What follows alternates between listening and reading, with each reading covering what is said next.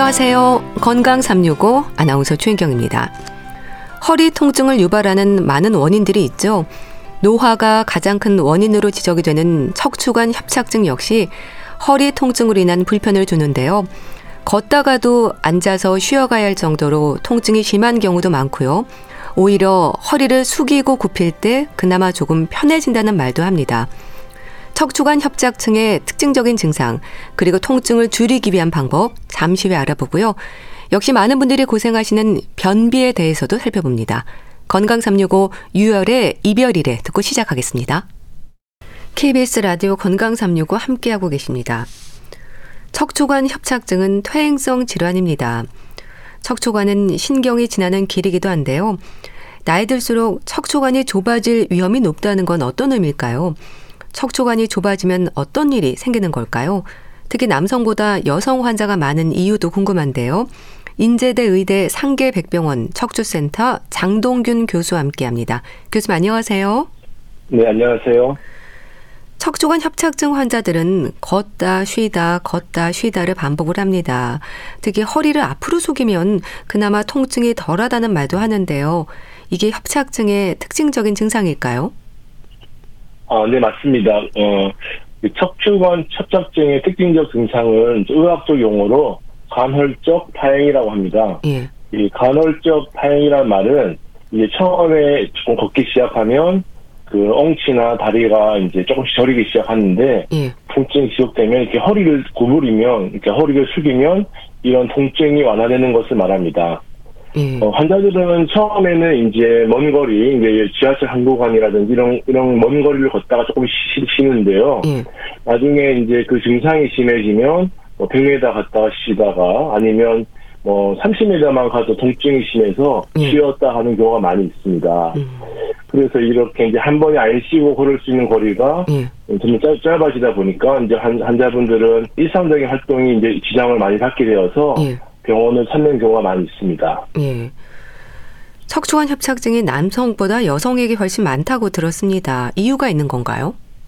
에스트로겐이라고 들어보셨죠? 예. 그 에스트로겐이라는 호르몬은 뼈에 좋은 호르몬입니다. 뼈를 만드는, 만들어서 이제 골밀도를 좋게 유지를 하고, 그 다음에 근육 강화에도 중요한, 여성한테는 중요한 역할을 호르몬인데요. 폐경 이후에, 어, 이제 여성분들이 이제 에스트로겐이 이제 뼈에 좋은 호르몬인 에스트로겐이 이제 급격하게 감소되다 보니까, 예. 골밀도도 척추에 그 뼈에 질도 떨어지고, 근육량도 감소해서, 이제 척추관 협착증뿐만 아니라, 어, 척추 질환의 발생이 어, 아무, 아무래도 여성에게 좀 더 많지 않나 싶습니다. 그런데요, 허리 통증을 증상으로 하는 허리 디스크와는 어떻게 구분이 될까요? 원인과 증상에서도 차이가 있을까요? 네, 이제 우리가 말하는 척추 질환 중에서 가장 대표적인 두 질환을 꼽으라고 하면 예. 허리 디스크, 허, 허리 디스크는 일단 부정확한 말입니다. 이게 허리 디스크란 말은 이제 어, 추간판이라는 용어를 말하는 거거든요. 예. 그래서 정확한 명칭은 이 추간판 탈출증, 그러니까 허리 디스크 탈출증이 질환이고요. 그 대표적으로 이런 추간판 탈출증과 척추관 협착증이 있는데 이거는 엄연히 다른 질환입니다. 어, 허리 디스크는 비교적 젊은 나이에, 그러니까 예를 들어서 한 오십 세 이전에, 예. 삼십 세에서 오십 세 사이 젊은 연령층에서 많이 발생하고, 예. 이, 이 추간판을 둘러싸고 있는 바깥막이 있는데요. 섬유륜이라고. 음. 이것이 찢어지면서 안쪽에 있는 추간판이 튀어나와서 이런 신경주머니나 신경을 누르게 되면서 통증이 발생하는 것을 추간판 탈출증이라고 합니다. 음. 이런 경우는 이제 주로 구부리는 동작, 복압이 증가된 동작이 있을 때 통증을 많이 호소하거든요. 음. 그래서 이런 환자분들은 이제 뭐, 어, 무거운 물건을 들거나 기침을 심하게 하거나 이런 경우에 아픈 경우가 많은, 많이 있습니다. 하지만 이제 오늘 제, 저희가 이제 얘기하는 척추관 협착증은, 음. 어, 오십 세 이상의 이제 고령 환자에서 주로 많이 발생하는데, 어, 그 이유는 우리가 나이가 들면서 이제 추간판이 퇴행성 변화를 겪거나, 음. 아니면, 어, 신경, 주머니가 위치하는 신경관이 있는데 예. 여기를 둘러싸고 있는 뼈들이 비우되거나 아니면 여기 둘러싸고 있는 황색인대 같은 것들이 비유가 되면서 신경관 안쪽으로 자라들게 되는 거죠. 예. 그러면서 신경관이 좁아지니까 거기에 위치하는 신경주머니와 신경이 눌리게 되면서 발생하는 것을 척추관 협착증이라고 합니다. 예. 그래서 이제 척추관이 관 자체가 좁아지는 게 아니라 관을 둘러싸고 있는 앞쪽에서는 디스크가 밀고 나오고 예. 옆쪽에서는 이제 후관절이 뼈가 크게 자라면서 이제 협 관쪽으로 나오고 예. 뒤쪽에서는 인대가 자라 나오면서 관이 눌리는 거죠. 관이 좁아지는 거죠. 예. 예. 그럼 척추관이 좁아진다는 게 구체적으로 어떤 상태인 건가요? 척추관은 이제 어, 동그랗게 구성되어 있습니다. 저희가 음. 이제 동그란 호수처럼 구성이 되어 있는데 여기가 어 이제 좁아지는 거죠. 그러니까 앞에서 척추관 말씀드린 대로 척추관 앞쪽에 위치하는 것 구조물이 어 추간판인데 음. 어 추간판이 이제 아까 말씀대로 디스크가 생기면서 음. 어, 어 추간판 사주증이 생기면서 튀어나오면 관이 음. 좁아지게 되거든요. 음. 그다음에 옆에 위치한 어, 후관절이라는 관절이 있는데 어, 우리가 이제 나이가 들면서 이제 관절이 비유가 일어나거든요. 그러면서 이제 또 뼈, 그 뼈가 자라는, 자, 자라나면서 사이즈가 커지면서 척추관을 이제 쭉 밀고 들어오는 거죠. 음. 예, 그런 식으로 인대도 마찬가지로 그렇게 해서 이제 안에 위치하는 신경 주머니가 있는데 음. 신경 주머니가 눌리게 되는 거죠. 음. 예, 그러면서 이제 신경 증상, 뭐 통증이 나타나고 더 심해지면 마비가 마비가 일어날 수가 있습니다. 음. 네. 그렇게 신경을 압박하기까지 짧은 시간에 네. 척추관 협착증이 생기진 않을 텐데요. 예. 긴 시간 조금씩 좁아진다고 생각하면 될까요? 예, 그렇습니다. 우리가 이제 나이가 들면서 척추뿐만 아니라 우리 몸의 대행성 변화를 이제 겪게 되는데, 예. 어. 신경관 이런 것들이 이제 말씀드린 대로 조금씩 좁아졌다고 해서 증상이 바로 발생하지는 않습니다. 음. 어 이제 점차 조금 조금 긴 시간에 걸쳐서 좁아지다가 역치를 넘어서는 순간 갑작스럽게 이제 증상이 발생하는 경우가 많습니다. 음. 제가 이제 환자들한테 설명할 때 이제 이런 예를 드는데요. 우리 고무풍선이 있지 않습니까? 음. 고무풍선이 이제 반쯤 누른다고 해서 터지지 않잖아요. 음. 그렇지만 더 눌러가지고 칠십에서 팔십 퍼센트 이상 눌렀을 때 갑자기 빵 터지잖아요. 네. 그렇듯이 척추관 협착증도 하루아침에 생기는 게 아니라 서서히 좁아지고 있는 상황에서 어느 순간 그 풍선 터지듯이 역치를 넘었으면 증상이 심하게 갑자기 나타나게 되는 거죠. 음. 가장 힘들어하는 부분이 통증이잖아요. 환자들은 통증에 대해서 주로 어떤 말씀을 하세요? 어, 이제 환자들께서는 이제 척추관 협착증 때문에 이제 어, 엉치, 엉치가 아프고 허리가 아프다. 그리고 처음에는 그리고 점점 심해지면서 다리까지 저려가지고 이제 걷기가 힘들다. 음. 이렇게 말씀하십니다. 근데 이 엉치가 아프고 다리가 저린 것은 이 신경이 눌려서 나타나는 증상이기 때문에 어떤 환자들은 뭐 시리다고도 하고 음. 어떤 환자들은 저리다. 남의 살 같지 않고 먹먹하다 이렇게 다양하게 표현을 합니다. 음. 그래서 저희가 이제 어, 척추 협착증으로 입원했던 하, 분들 중에서는 한여름인데도 어, 양말을 겨울 두꺼운 양말을 음. 신고 있는 경우도 많이 있습니다. 네. 척추관 협착증도 초기에는 전혀 통증이 없나요? 통증을 느낄 때는 어느 정도의 진행인지도 궁금한데요.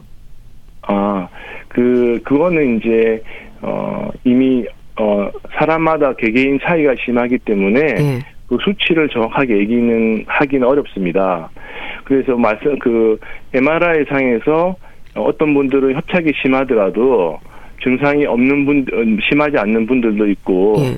또 어떤 분들은 엠알아이가 굉장히 심한데 어, 증상을 덜 느끼는 분들도 있기 때문에 어, 일반적으로 이제 딱 그 어느 정도다 이렇게 네. 하기 어렵지만 이 그래도 이 신경관이 한 삼십 퍼센트 이상 눌리게 되면 증상이 나타나기 네. 시작할 수 있습니다. 네. 통증이 늘 있는 건 아닌 거죠? 간헐적이고 반복적인가요? 네, 그 통증은 주로 이제 어, 척추 협착증에 대한 통증은 주로 이제 보행을 할 때 이제 통증이 발생하는 것이 특징적입니다. 가만히 네. 누워 있거나 뭐 앉아서 쉬고 계실 때는 어, 증상은 크게 없습니다. 음. 하지만 이제 우리가 거, 걸을 때 걷기 시작하면 일정 거리를 걷기 시작하면 통증이 있어서 이제 어, 걷기가 힘든 거죠. 예, 그래 그렇기 때문에 어, 주로 통증은 음, 보행을 할 때 발생하는 것이 특징적입니다. 정말 신기한 건요. 허리가 네. 굽은 노인들을 보면 너무 힘들 것 같은데 보는 것보다는 오히려 통증이 없다는 네. 분들도 많더라고요. 이건 어떻게 네. 이해하면 될까요? 우리가 이제 잘 보행하시는 구십 세 노인분들을 모셔다가 엠알아이 찍어보면 네. 대부분에 있어가지고 척추 협착증이 굉장히 심합니다. 네. 하지만 그분들 중에서 많은 분들은 아무 증상이 없이 잘 지내시고 계시거든요. 그래서 어 이렇게 이제 신경관이 눌렸다고 해서 다 심한 건 아니고 네. 어느 정도 환자의 적응 능력 차이가 존재한다고 보면 될 것 같고요. 일반적으로 척추가 협착증으로 고통받는 환자는 한 약 육십육 퍼센트 정도로 인구의 많은 부분은 아닙니다. 네. 네.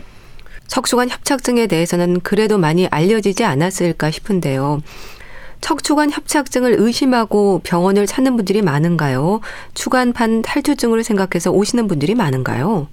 네, 말씀드린 대로 척추 질환 중에서 가장 대표적인 질환이 추간판 탈출증과 척추관 협착증입니다. 예. 실제로는 추간판 탈출증하고 척추관 협착증하고 별개의 질환이지만 어, 척추관 협착증의 많은 환자에서 어, 추간판의 퇴행성 변화와 추간판 탈출증이 동반되어 있는 경우가 많이 있습니다. 예. 예, 그래서 오인하고 같이 이게 제 질환이 뭐 척추 합착증이냐 아니면 추간 탈출증이냐 이렇게 어, 단정지어서 어느 것이냐 묻는 분들 많이 계시지만 예.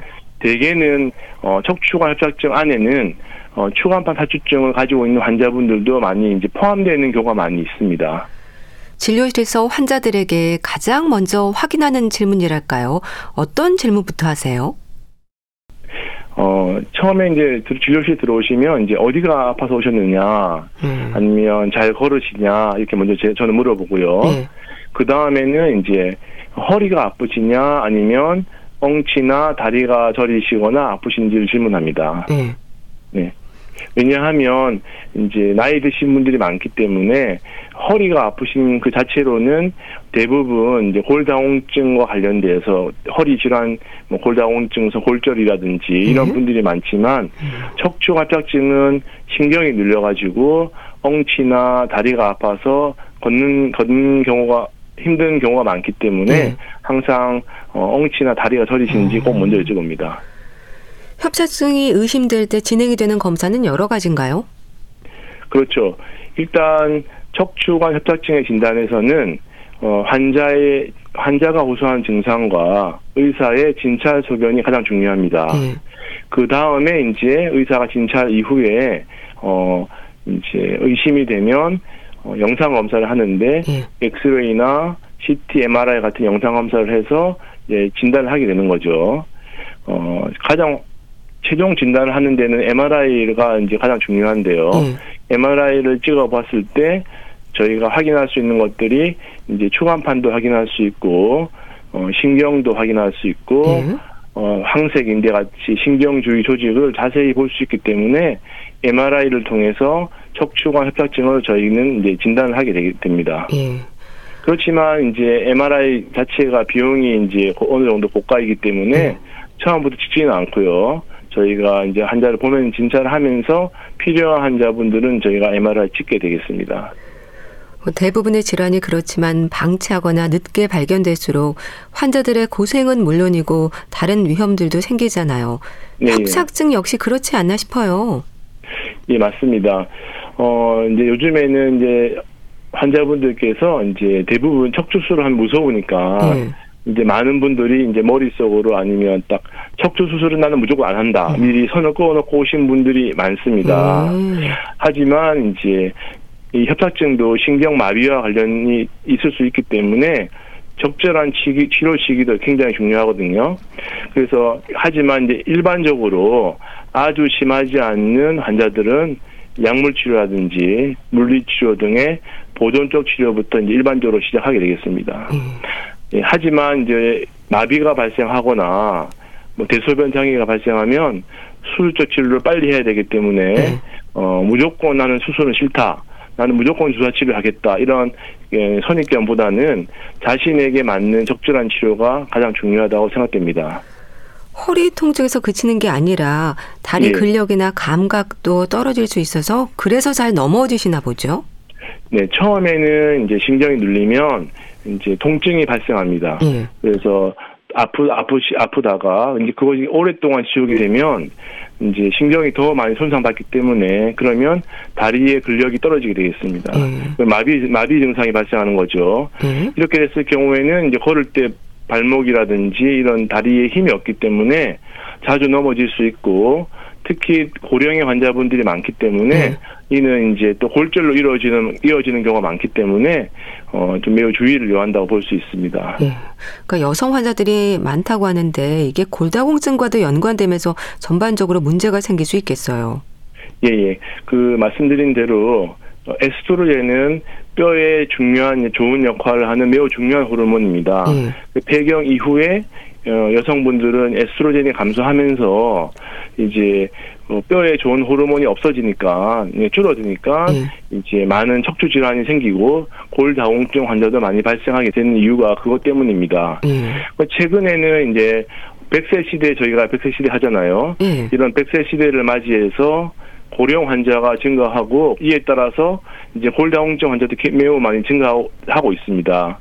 골다공증 환자가 많다는 것은 또 골절이 많이 발생한다는 의미인데요. 음. 이런 백 세 시대에 척추 협착증만큼 무서운 것이 이제 골다공증이고 우리가 건강한 노후를 어, 보내기 위해서는 어, 뼈 건강에 항상 신경을 써야 한다고 생각합니다. 상태에 따라서 치료도 달라질 텐데요. 기본적으로 척추관 협착증의 치료 목표랄까요? 완치라는 표현을 쓰기는 어려울 것 같은데요. 그렇습니다. 일단은 척추관 협착증의 어, 증상은 주로 첫 번째는 고령의 환자에서 많다. 음. 그리고 통증 때문에 잘 못 걷는 못 걸어서 기본적인 일상생활에 지장을 많이 받는 것이 주 문제이기 때문에 음. 어, 이 기, 기본적인 치료는 이 누르고 있는 것을 제거해 주는 겁니다. 그래서 엠알아이를 찍어서 뼈가 누르고 있는지 디스크가 누르고 있는지 인대가 비우려서 누르고 있는지를 정확하게 파악한 다음에 이 신경을 누르고 있는 구조물을 제거하는 치료를 하는데 이거를 의학적 용어로 감압술이라고 합니다. 음. 네. 예. 그래서 예, 감압술을 통해서 신경을 누르고 있는 구조물을 제거하고 이를 통해서 통증을 호전시키는 것이 척추관 협착증의 주 치료 목적이 되겠습니다. 그럼 약물이나 물리치료로도 증상이 많이 좋아질 수 있는 건 초기 단계일 때인가요? 일단은 약물치료라든지 뭐 물리치료 이런 것들은 신경마비가 없는 경우 저희가 우선적으로 치료를 해봐야 되는 치료 원칙입니다. 그래서 어, 약물치료나 물리치료로 이제 초기 단계일 때는 어, 시도를 하면 많은 환자에서 수술 쪽 치료 필요까지 가지 않고 음. 좋아지는 결과를 볼 수가 있습니다. 음. 척추 수술에 대해서는 부담을 갖는 분들이 많고요. 또 부담을 느끼는 게 당연한 것도 사실입니다. 노인들은 다른 만성 질환을 앓고 있는 경우도 많아서 살펴하는 부분들도 많지 않나요? 예, 그렇습니다. 척추관 협착증은 어, 특히 요즘에 이제 백 세 시대를 맞이해서 고령의 환자에서 많이 발생하고 예.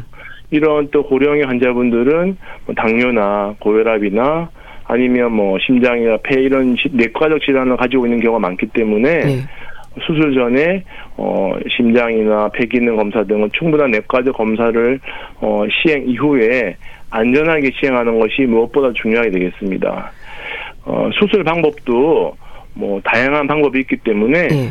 의사와 환자가 충분한 면담을 통해서 환자와 환자에게 맞는 최적의 치료 방법을 결정하는 것이 중요하게 되겠습니다. 수술이 고려가 되는 건 어느 정도의 상태일 때인가요? 네, 수술적 치료는 보존적 치료, 약물 치료라든지 물리 치료 이런 것들을 최소한 삼 개월 이상 적극적으로 시행했음에도 불구하고 너무 아파가지고 걷지를 못한다. 음. 뭐 그런 경우 일상생활이 안 되는 경우 말하는 거죠. 음. 또는 어, 다리에 더, 더 심해져서 다리에 힘이 빠지거나 근력이 떨어지는 경우, 마비가 발생하는 경우. 음. 마지막으로 어, 대소변 장애가 발생할 수도 있습니다. 그런 세 가지 경우에 있어서는 어, 수술적 치료를 고려해 보아야 합니다. 수술법은 다양한가요? 네, 그렇습니다. 기본 원칙은 누르고 있는 신경 구조물을 제거하는 감압술을 하는 것인데 네. 필요에 따라서는 척추 유압술을 함께 시행하기도 합니다. 그래서 어, 최근에는 내시경 치료도 생기고 네. 전방으로 해서 배를 열어서 하는 치료 방법도 생기고 네. 의학의 발전에 따라서 수술 방법은 다양하게 많기 때문에 어떤 치료 방법을 결정하는지 역시 환자분의 증상의 정도와 나이, 활동도, 그리고 뼈 상태, 그리고 전신 기저질환 상태 등을 고려해서 어, 의료진과 함께 신중하게 결정하는 것이 매우 중요하게 되겠습니다. 예. 양방향 내시경 수술은 뭘 말하는 건가요? 요즘에 이제 양방향 내시경이 이제 뭐 뉴스에도 많이 나오고 이렇게 해서 환자분들이 이제 오시면서 저는 양방향 내시경 해주세요 이렇게 결정을 지어서 오는 경우가 많이 있습니다. 음. 이제 양방향이란 내시경이란 것은 구멍을 두 개를 뚫어서 이제 한쪽으로는 이제 카메라용 렌즈를 넣고 그 그걸 렌즈를 통해서 이제 시야를 보는 거죠. 음. 한쪽으로는 이제 수술 기구를 넣어가지고 이제 구멍을 두 개 뚫어서 이제 한쪽은 렌즈를 통해서 안쪽 저기 척추를 관찰하면서 음. 모니터를 통해서 관찰하고 하나 한쪽으로는 그것을 보면서 기구를 넣어서 감압술을 시행하는 수술을 시행하는 것을 이제 양방향 내시경이라고 합니다. 한 방향과 비교할 때 차이는 뭘까요? 뭐 단방향이라는 것은 그 하나의 구멍으로 통해서 이제 카메라 렌즈를 넣어서 수술 시야도 확보하고 그 구멍으로 동시에 이제 수술도 같이 하는 것이죠. 음. 차이점은 구멍 차이 개수 일단 개수고 구멍 개수가 작기 때문에 뭐 단방향을 좋아하는 의사들은 좀 더 회복이 빠르다라고 음. 말하는 경우도 있고 음. 또 수술적 그 어, 편의성을 따지면 하나보다는 두 개가 또 어, 나은 측면도 있고 그래서 음. 어, 많은 수술 방법 중에 하나이기 때문에 어, 단방향이 좋다, 양방향이 좋다 이런 것보다는 그 서전의 의사의 어, 어떤 의사가 어떤 게 더 익숙하느냐에 음. 따라서 주로 결정하는 경우가 많이 있습니다. 그럼 말씀 주시는 감압술과 유압술 모두 양방향 네. 내시경으로 가능한 건가요? 예, 그렇습니다. 양방향 내시경을 통해서 그 눌린 부분을 제거하는 감압술을 시행하고 네. 또 그 유압술까지 필요한 환자가 있으면 내시경을 통해서 어, 유압술까지 이제 가능하게 되겠습니다. 예. 유압술이 뼈 이식하는 건가요? 예.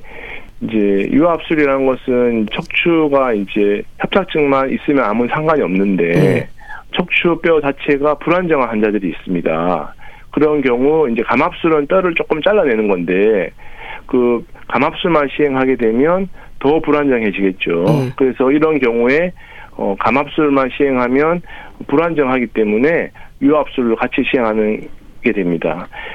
예, 그래서 어, 감압술만 했을 경우에 이런 경우는 이제 어떤 경우는 증상이 삼 개월이면 동안 많이 좋아지는데 음.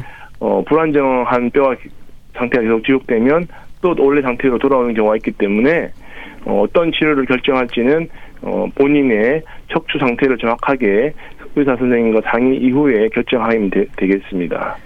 교수님 연구 중에 인공뼈가 아닌 자가 국소 골 이식에 대한 부분이 있던데요. 어떤 의미인가요? 이제 유압술을 시행할 때 어떤 뼈를 사용하느냐에 따라서 이제 유압률도 차이가 많이 나는데요. 네. 척추 한 분절, 두 분절, 세 분절 이내의 척추 협착증 수술에서는 수술을 감압술을 하면서 얻은 뼈와 네. 인공뼈를 같이 사용했더니 제일 좋은 자기뼈, 장골에서 얻은 자기뼈만큼 동등한 효과의 유압술 결과를 보였다. 이런 내용입니다. 그래서 장골에서 자기 자신의 뼈를 떼면 가장 음. 좋은데 음. 그러면 또 새로운 상처가 하나 더 내야 되고 음. 수술 시간도 많이 걸리고 하기 때문에 어, 그 대처 방안으로 감압술을 시행하면서 얻은 뼈와 부족한 부분은 인공뼈를 추가적으로 사용하면 이제 비슷한 유압률을 보이면서도 또 다른 절개를 넣지 않아도 되는, 그러니까 골 채취를 위해서 음. 장점이 있어서 이제 그런 비교한 논문이 되겠습니다. 연구 결과로 확인된 부분이랄까요? 앞으로 수술법에서 어떤 기대를 할 수 있는지도 궁금합니다. 네, 말씀드린 대로 세 마디 이하의 척추 관협착증 수술에서 감압술을 시행하면서 얻은 자가뼈와 그다음에 부족한 부분을 인공뼈를 채워서 유압술을 시행했을 때 충분히 높은 골유압률을 보일 수 있다. 예. 이런 의미가 되겠습니다. 네. 노인 인구가 증가하는 만큼 척추관 협착증에 대한 관심도 필요할 텐데요. 척추관 협착증 환자들에게서 도움이 되는 말씀 주세요. 네. 어, 일단 자신의 질병에 대해서 정확히 아는 것이 치료의 첫걸음이라고 생각됩니다. 본인의 어, 어 그리고 또 두 번째로는 어, 척추관 협착증의 그 치료에 있는 중요한 시기가 있습니다. 네. 어, 특히 마비가 발생하거나 대소변 장애가 발생한 경우에는 그 수술적 치료 시기를 놓쳐버리면 회복이 안 될 수도 있으니 네. 이러한 경우에는 어, 수술적 치료가 꼭 필요하다는 것을 알고 계셨으면 좋겠습니다. 마지막으로 환자마다 자신의 협착증 상태가 다 다르고 네. 환자 자신이 가지고 있는 내과적 질환도 다 다르기 때문에 담당 전문 선생님과 충분히 상의해서 자신에게 맞는 최적의 맞춤 치료를 찾는 것이 필요하겠습니다. 무엇보다 마지막으로는 네. 그 평소에 척추에 관심을 가지고 꾸준히 운동을 통해서 어, 평소에 관리해 나가는 것이 어, 가장 중요하지 않을까 싶습니다. 네. 척추관 협착증에 대해서 자세히 알아봤는데요. 인제대 의대 상계백병원 척추센터 장동균 교수와 함께했습니다. 감사합니다. 네, 감사합니다.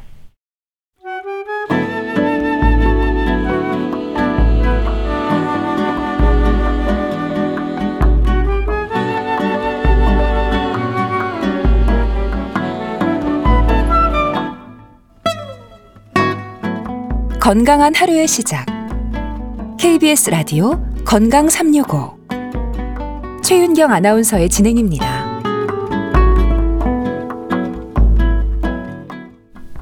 케이비에스 라디오 건강삼육오 함께하고 계십니다. 변비로 고생하는 분들이 많습니다.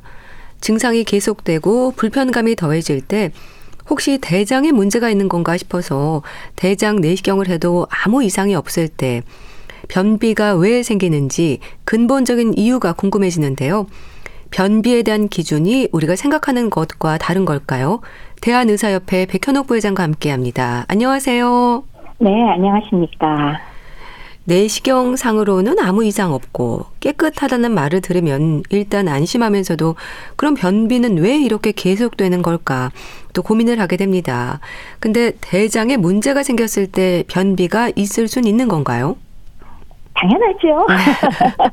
네. 그러니까 먼저 대장 봐야죠. 그러니까 왜 대장에 통로인 그 왜 대변이 통과하는 대장이 좁아지거나 막히는 경우 당연히 올 수 있지 않겠어요? 네. 암 같은 게 막고 있대거나 아니면 용종이 생겼대거나 아니면 궤양성 대장염에 의해서 장관들이 좀 협착이 되거나 이런 경우에 당연히 변비 올 수 있는데요. 예. 그렇기 때문에 이렇게 원인이 있는 경우를 찾기 위해서 대장 검사도 하고 또 실제로 대변에 피가 섞이거나 체중이 빠지면 꼭 검사도 해야 된다고 우리가 막 저기 엄포를 놓잖아요. 예. 근데 이제 물론 이런 원인이 있는 경우도 있고 뚜렷한 원인이 없는 소위 말하는 원발성 뭐 기능성 그 변비가 솔직히는 대부분이기는 합니다. 예. 이 변비에 대한 기준이 좀 궁금한데요. 매일 화장실에 가지 않아도 변비는 아니라면서요? 예, 맞습니다. 왜 우리가 변비를 보통 정의를 내릴 때 일주일에 두 번 미만이면 일단 변비라고 얘기는 하는데요. 예. 사실 뭐 주관적으로 전혀 불편하지 않다면 화장실 일주일에 두 번만 가도 별 문제가 아니다라고 얘기하는 거거든요. 예. 그거 말고 그럼 그럼 도대체 변비가 뭐예요? 횟수만 적으면 다 변비냐? 그런 거라기보다는 횟수가 적은 것도 문제지만 대변 볼 때마다 심주기를 빡빡해야만 나온다거나 예. 아니면 대변이 너무 딱딱하거나 아니면 대변을 다 보고 났는데도 시원치가 않아 불완전한 배출감이 있다거나 아니면은 항문이나 직장이 막힌 느낌? 폐쇄감이 있거나 또는 대변을 하기 위해선 항상 배를 문질러주거나 딴 거 뭔가를 해야만 대변을 볼 수 있을 때 두 음. 가지 이상이 나오면 그리고 그 기간이 삼 개월 이상 지속됐을 경우에 그럴 때 우리가 변비라고 정의를 내리고는 있습니다. 음. 근데 변비 횟수나 굵기, 묽은 정도 그리고 잔변감까지 모든 증상이 동시에 나타나는 건 아니잖아요. 환자마다 고생하는 부분이 좀 다르겠죠? 정확하십니다. 네. 어차피 제가 지금 말씀드린 그 모든 증상, 뭐 너무 힘을 주거나 아주 딱딱하거나 잔면감이 있거나 배가 막 부풀어 오른다거나 배가 아프다거나 뭐 이런 다양한 증상들이 있는데 그 예. 모든 걸 동시에 다 나타내지는 않죠. 그래서 개인마다 주로 호소하는 증상은 당연히 다르고요. 예. 또 이렇게 오히려 변비가 있음으로 인해서 덩달아서 입맛이 떨어지고 소화불량까지 생기는 경우도 있고 예. 그렇게 해서 오히려 변비가 또다시 악화되는 일종의 뭐 악순환이죠. 그런 게 생기면서 삶의 질이 떨어지고 심지어 우울증의 원인이 되기도 하니까요. 어떤 면에서는 전신적으로 또 영향을 미칠 수 있으니 예. 단순히 대변 못 본다의 문제가 아니라 음. 좀 환자에 따라서는 심각할 수도 있겠습니다. 예. 그렇게 여러 형태의 변비로 고생하는 분들이 너무 많은데요. 변비도 질환으로 봐야 할까요? 네. 변비도 예, 질환입니다. 원활한 배변 운동을 하지 못하게 되는 예. 대장의 연동 운동이 어떤 이유건 간에 떨어져서 배변이 원활하지 못한 일종의 질환이 되겠습니다. 그런데 예. 변비는 남녀노소 누구에게나 있지 않습니까? 그만큼 원인도 다양한가요? 맞죠. 일단은 이제 원인을 따질 때 우리가 앞서서 잠깐 말씀드렸지만 원발성, 즉 뚜렷하게 기질적인 질환이 없는 경우의 변비와 네. 두 번째는 어떤 기질적인 질환이 있는 이차성 변비 두 가지를 나눌 수 있잖아요. 그래서 이런 원발성의 경우는 대장의 운동기능 이상이나 혹은 항문이나 직장의 기능이 떨어져서 발생하는 대부분 것으로서 대부분의 변비가 여기에 속하죠. 네. 대부분 이제 생활 습관하고 연관될 때가 많고요. 근데 이차성 변비는 어 특정 원인 질환이나 혹은 뭐 많은 약제 사용으로 인한 부작용이거나 예. 아니면 뭐, 뭐 근육 질환이나 갑상선 문제라든지 당뇨병 같은 게 있다든지 그런 원인 질환이 있을 때 나타나는 그런 변비가 되겠습니다. 예. 스트레스나 지나친 다이어트는 많은 분들이 이제 변비로 이어질 수 있다는 건 아실 것 같은데요. 이유에 대해서는 잘 모르지 않나요? 아무래도 스트레스를 받으면 교감신경이 활성화되잖아요. 예. 그렇기 때문에 소화기관은 거꾸로 운동 능력이 떨어져 버리거든요. 그리고 그러니까 그거의 예로서는 우리가 너무 긴장했다거나 아니면 계속 싫은 소리를 들을 때 예? 뭐 집에서 엄마가 음. 계속 잔소리를 한다거나 예. 직장 상사가 음. 잔소리를 할 때 그럴 때 우리 소화 안 되잖아요. 예. 그런 게 이제 바로 스트레스로 인한 교감신경 활성화로 아 변비가 올 수 있다라는 거고요. 또 과도한 다이어트가 변비의 원인이 되는 거에 가장 큰 이유는 배변이 잘 형성이 될 수 있을 만큼의 음식의 양, 특히나 섬유소의 양이 부족하고 예. 또 물도 적게 먹게 되니까 대변을 제대로 못 만들어내면서 변비가 되고 또 대변을 안 보면 그게 더 딱딱해져서 악순환이 되는 그런 결과 때문에 원인이 될 수가 있습니다. 과도한 약물 복용도 변비의 원인으로 지적이 되는 건 어떤 의미일까요? 다양한 약물이 사실은 변비를 유발할 수가 있거든요. 예. 그러니까 심지어는 우리 왜 영양제를 먹는 철분제나 칼슘제제 이것도 변비 유발하기가 매우 쉽고요. 예. 그거 외에도 칼슘 채널 차단제 같은 혈압약 이것도 변비를 유발할 수가 있고요. 예. 또 정신과에서 쓰는 항경련제나 뭐 사망계 항우울제 같은 거 그다음에 그 외에 항히스타민제 지사제 이런 거 당연히 다 변비가 생길 수 있습니다. 예. 또 그것만이 아니라 다른 질환 때문에 사용하는 마약성 진통제 같은 것도 당연히 변비 유발이 되고 심지어는 제상제도 변비를 유발할 수 있거든요. 예. 그래서 이런 것들이 전부 다 그 변비 유발의 원인이기 때문에 갑작스럽게 변비가 심해졌다 그러면 최근에 먹는 약이 바뀌었는지 어. 한번 확인해 볼 필요가 있겠습니다. 또 환절기, 계절이 변하는 시기에도 변비로 고생할 수 있다고 하던데 그런가요? 아무래도 환절기엔 면역력도 떨어지고요. 음. 소화기능도 역할을 좀 못하지 않나 싶습니다. 예. 그래서 변비가 생기기 쉬우니까 결국 환절기에는 우리 노상 네, 여러 가지 영양소도 충분하면, 충분하면서 식이섬유도 많은 과일이나 견과류 많이 드시라 그러면서 뭐 바나나, 사과, 뭐 고구마, 무, 브로콜리 이런 거 도움된다라고 얘기하는 것 중에 예. 그걸 잘 드시면 면역력도 좋아지지만 더불어서 변비에도 상당히 도움이 되겠죠. 그런 것도 많이 드세요. 배변 습관의 문제는 어떨까요? 그 우리가 사실 앞서 말씀드렸듯이 이삼 일에 한 번 보더라도 대변을 편하게 너무 딱딱하지 않게 본다면 사실 우리 변비라고 취급을 안 하거든요. 예. 그러니까 뭐 꼭꼭 매일 봐야 된다. 그런 고정관념은 사실 버려도 되고요. 실제로 대한대장항문학회에서는 사흘에 한 번 변 봐도 충분하다, 정상이다라고 음, 예. 얘기는 하고 있습니다. 그래서 하루에 한 번은 꼭 화장실 가서 대변 봐야 된다, 그런 생각 때문에 너무 힘을 쓰다가 오히려 치익을 유발하는 거 별로 안 좋고요. 예. 그다음에 이제 또 습관에 있어서 관장 같은 인위적인 방법을 쓰면 오히려 또 문제가 생길 수 있고 관략근이 손상될 수도 있으니까 예. 그런 건 피하고, 어, 중요한 것은 대변을 보고 싶은 감각이 왔을 때 참지 말고 빨리 봐라. 이게 굉장히 중요하겠죠. 참다 보면 변비가 심해지거든요. 예. 그리고 너무 오래 변기에 앉아있지 마시라. 왜? 전화기나 요새는 책 보다가 오래오래 앉아있잖아요. 예. 그러면 이제 장과 항문이 둔해져가지고 점차로 변비를 유발할 수 있거든요. 예. 그리고 하나 더 팁이라면은 아침 식사를 가급적 하시고 일정 시간 후에 배변을 하면 위가 늘어나면서 대장에 반사작용을 일으키거든요. 예. 그래서 배변 보기가 쉬워질 수가 있으니까 이렇게 식사 후에 일정 시간 배변하는 습관 가지는 것도 좀 더 조절하는 데 도움이 될 수 있습니다. 그리고 궁금한 건 변비의 원인으로 노화가 지적이 되는 건 왜 그렇습니까? 어, 첫 번째는 노인에서 발생 빈도가 높은 거. 네. 전체 인구에서 보통 오 내지 이십 퍼센트, 평균적으로 한 십육 퍼센트 정도가 변비라고 하는데 요 네. 칠십 대 이상이면 벌써 이십칠 점 육 퍼센트니까 십 퍼센트 이상 높죠. 네. 그래서 아, 아무래도 노인이 많은 게 노화가 관계가 있겠다라는 걸 짐작할 수 있겠고요. 네. 왜 그럴까를 생각해 보면 아무래도 노화가 되면 장 기능도 노화가 되니까 복근이라든지 골반근이 또 약화되잖아요. 예. 그래서 대장 운동성이 저하되니까 천천히 내려가는 변비, 장 운동성이 떨어져서 그게 잘 생길 수 있고, 또 노화와 관련된 다양한 질환을 갖고 있으니까 그걸 치료하기 위해서 약을 많이 드시잖아요. 그러니까 약물로 인해서 또 장 운동성 떨어져서 마찬가지로 변비를 유발할 수 있고요. 예. 그거 외에 나이가 드시면 아무래도 활동성이 떨어지고 섬유질 섭취가 부족하기 쉬워서 변비를 악화시킬 수도 있고, 예. 그것 외에 노화와 연관된 여러 가지 신경계 질환, 대사성 질환, 이런 것들 때문에 당뇨병이나 파킨슨 같은 병 때문에 이차성 변비가 또 증가할 수 있어서 결국 노화도 일종의 변비를 좀 더 유발할 수 있는 이유가 되겠다라고 말씀을 드릴 수 있겠죠. 그런데요, 노인들 중에는 변비와 설사를 반복하는 분들도 많지 않나요? 이런 부분도 변비로 볼 수 있을까요?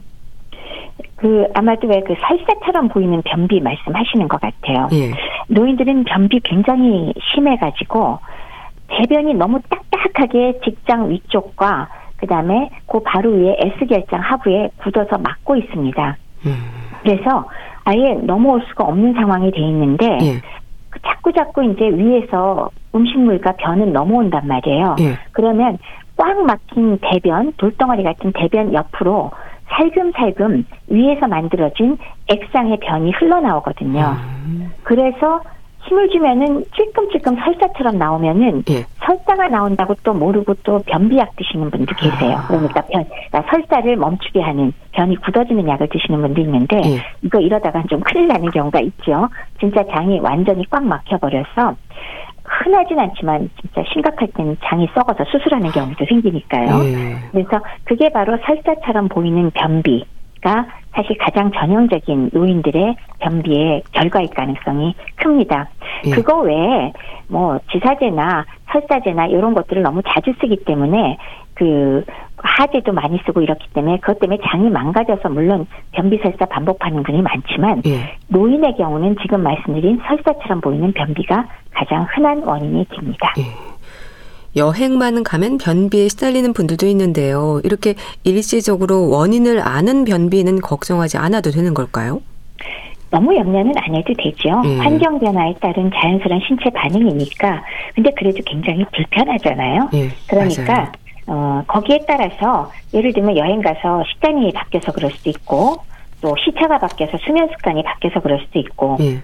환경이 바뀌니까 배변 시간대도 바뀔 수 있잖아요. 그런 걸 우리가 물도 좀 충분히 먹고, 너무 스트레스 심하지 않게 일정 심하게 잡지 않고, 예. 그다음에 과일이나 샐러드 많이 드시고, 그다음에 조금이라도 대변이 마려우면 바로 화장실을 참지 말고 가시라. 이런 정도면 그래도 어느 정도 조정은 가능할 것 같습니다. 음. 근데 변비가 흔해서인지 대수롭지 않게 여기는 분들도 있는데요. 특히 노인들은 관장을 하지 않으면 안 될 정도로 심한 증상인 경우도 있지 않나요? 맞습니다. 예. 아주 심해서 관장하지 않으면 도저히 안 나오는 분들도 있어서 심지어는 이십 년, 삼십 년 동안 매일마다 관장하면서 지내는 분도 아. 계시기는 합니다만 예. 그래도 관장으로만 대변을 보는 습관을 만들어버리지 마시고 필요할 때 관장은 하지만 가급적 식사 습관이나 운동을 통해서 좀 더 잘 조정하셨으면 좋겠습니다. 변비에서 원발성, 또 이 차성으로도 구분되지 않나요? 그럼 대부분은 원인 없는 원발성으로 볼 수 있을까요? 맞습니다. 앞서 말씀드렸듯이 원인이 뚜렷한 게 없는 걸 원발성이라 그러고요. 예.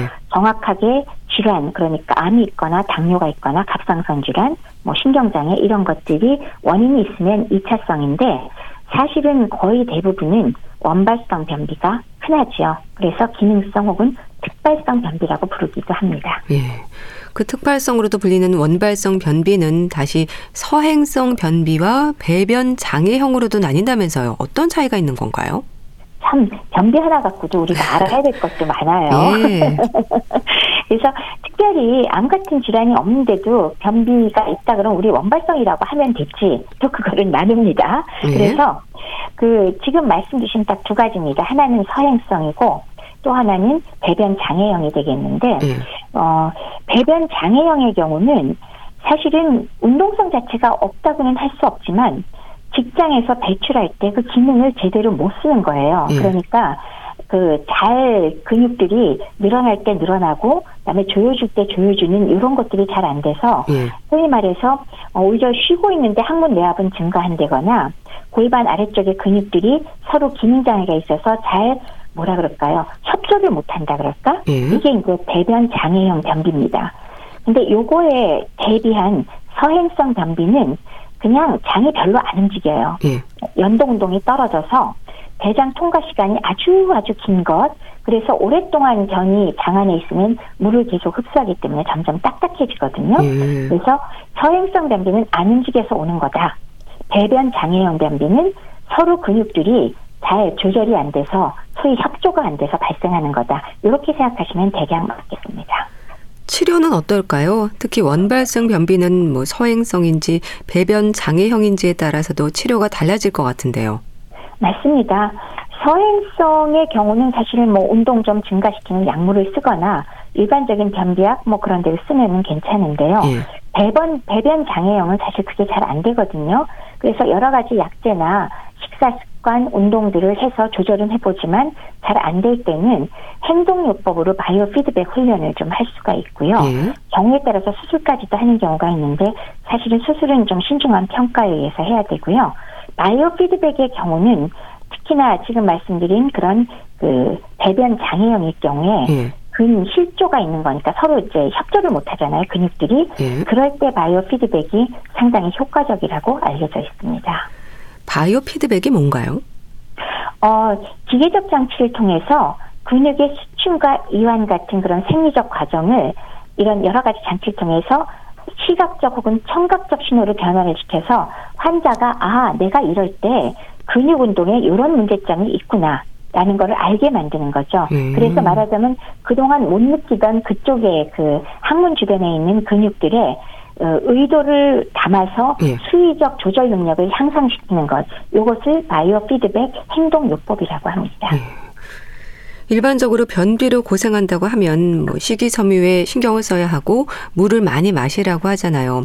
변비 유형이나 원인에 따라서 처방이 달라지기도 하겠어요. 그렇죠. 아까 말씀드렸듯이 그냥 운동성이 태만한 이런 이런 원인으로 생기는 그런 변비에게는 보통 얘기하는 각종 변비 치료제들 그러니까 식이섬유라든지 물 마시는 것 이것들이 다 도움이 되지만 예. 앞서 말씀드린 근실조성 배변 그러니까 서로 근육들이 서로 조화롭지 못해서 생기는 경우에는 사실 근육에 힘이 없는 건 아니거든요. 예. 그래서 지금처럼 오히려 식이섬유를 거친 걸 많이 먹거나 이러면 오히려 안 좋을 수도 있고 예. 그렇기 때문에 유형에 따라서 처방은 바뀔 수가 있습니다. 예. 또 변비를 경련성, 이완성으로도 나누잖아요. 노인들에게는 이완성이 많은 걸까요? 네, 맞습니다. 예. 어, 이완성 변비는 좀 배변 주기가 불규칙하고요. 변을 볼 때 그렇게 힘들어가지는 않는데 운동성이 영 떨어져갖고 잘 안 나오는 거거든요. 예. 그래서 노인한테 흔하기도 하고 특히나 노인들의 경우는 왜 진통제나 신경억제 약물이나 뭐 이런 것들 많이 드시잖아요. 예. 그래서 더 발병하기가 쉬운 건데 별로 마렵지도 않고 그다음에 왜 대변 마렵다는 느낌을 잘 못 느껴서 잔변감도 없거든요. 예. 그러니까 스스로 변비인 줄도 잘 몰라요. 음. 그래서 가스도 만들어내면서 배는 좀 벙벙해지면서도 내가 뭐 변비인 것도 별로 못 느끼면서 아무튼 대변을 잘 못 보게 되는, 그러니까 장의 운동성이 떨어진 그런 형태로 나타나게 되는 거죠. 그래서 이 경우는 일단은 식사를 규칙적으로 해서 어느 정도 식이섬유나 물을 충분히 넣어서 배변 주기를 일정하게 만드는 것, 예. 식이섬유를 충분히 먹는 것, 이런 것들이 도움이 됩니다. 그럼 변이를 느끼지 못하는 장 무력증의 위험이 있다는 건가요?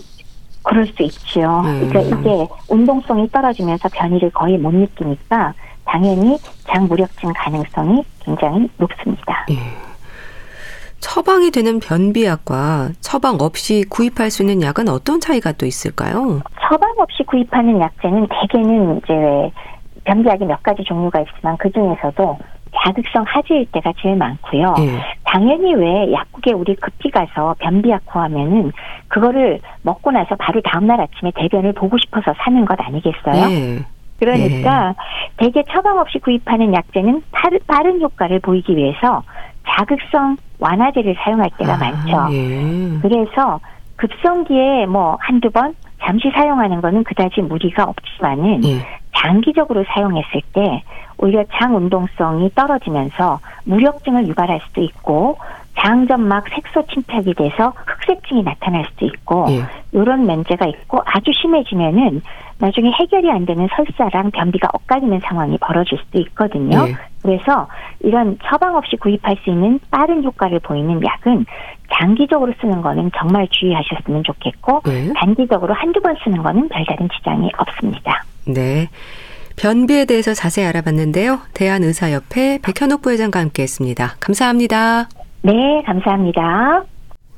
유익종의 그저 바라볼 수만 있어도 보내드리면서 인사드릴게요. 건강삼육오 아나운서 최인경이었습니다. 고맙습니다.